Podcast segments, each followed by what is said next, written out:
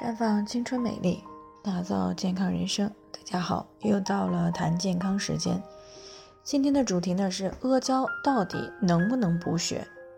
昨天呢有听众过来咨询说中医把脉有血虚的情况，老公呢给她买了阿胶，但是他的一个朋友告诉他说阿胶不补铁，所以呢阿胶买回来几天了也一直都没有吃。那么阿胶到底对于改善气血不足有没有作用呢？提到阿胶呢，很多女性朋友并不陌生，毕竟呢它是中医上补血最常用的，啊是驴皮经过煎煮浓缩制成的固体胶，捣成碎块或者是以蛤粉炒成珠状使用。那么中医认为呢，阿胶甘而性平。归肺经、肾经与肝经，主要呢有补血、止血、滋阴润肺的作用。在调理血虚症时呢，常常配伍有黄芪和党参等等。在调理多种出血啊，尤其适用于疲劳出血时，单用呢既有效果，但临床中多配伍使用。比如说调理便血时啊，多配伍炒心土、生地。黄芩，那在调理崩漏、月经过多时呢，大多会配伍白芍和生地等等。那在调理热病伤阴、心烦失眠时呢，会配伍黄连、鸡子黄等。调理肺虚火旺、产咳咽干、痰少或痰中带血时呢，多配伍牛蒡子、杏仁等。那在调理燥热伤肺、干咳无痰的时候呢，会配伍石膏、杏仁、桑叶、麦冬等。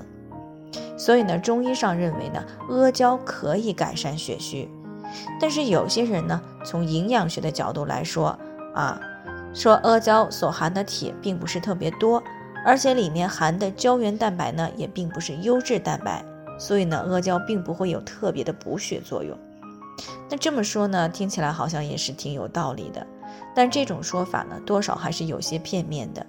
其一呢，是因为中医上的气血不足和血虚和缺铁并不是一个概念。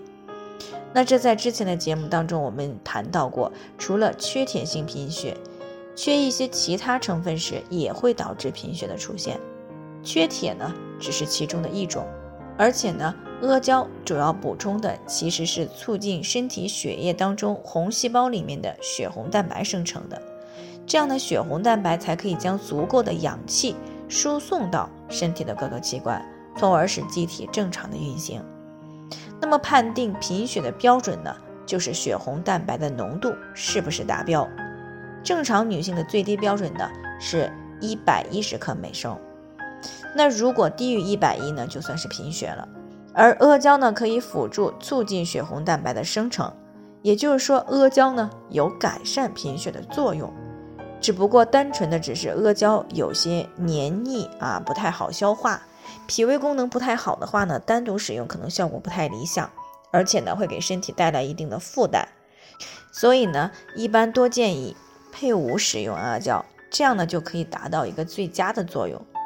当然了，气血不足的人啊，也是需要注意饮食的均衡，特别是像肉、蛋、奶、豆制品啊，以及蔬菜水果一类的，最好每天呢都能吃一些，这样呢补气养血的作用呢才会事半功倍。而在临床当中呢，以缺铁性贫血最为常见啊，那么可以适当的多吃一些动物的肉类、内脏一类的食物。啊，这些呢含铁量都是比较高的，而且呢人体相对来说也是比较容易吸收。另外呢，阿胶与人参、鹿茸并称中药三宝啊，在这个《神农本草经》当中呢被称为上品，而在李时珍的《本草纲目》当中呢被称为圣药啊，药用历史呢可以说已经有接近三千年了。所以呢，在对症使用的情况下，临床的补血效果还是不错的啊。那最后呢还是要提醒大家哈不同的人情况都不一样。啊具体的问题呢要具体分析之后才能有针对性的解决方案。那如果你也有健康方面的问题想要咨询呢可以关注微信普康好女人添加关注以后呢回复健康自测啊健康老师呢会针对个人的情况做系统的分析然后再给出个性化的指导意见。这个机会呢还是蛮好的希望大家能够珍惜。今天的分享呢就先到这里我们明天再见。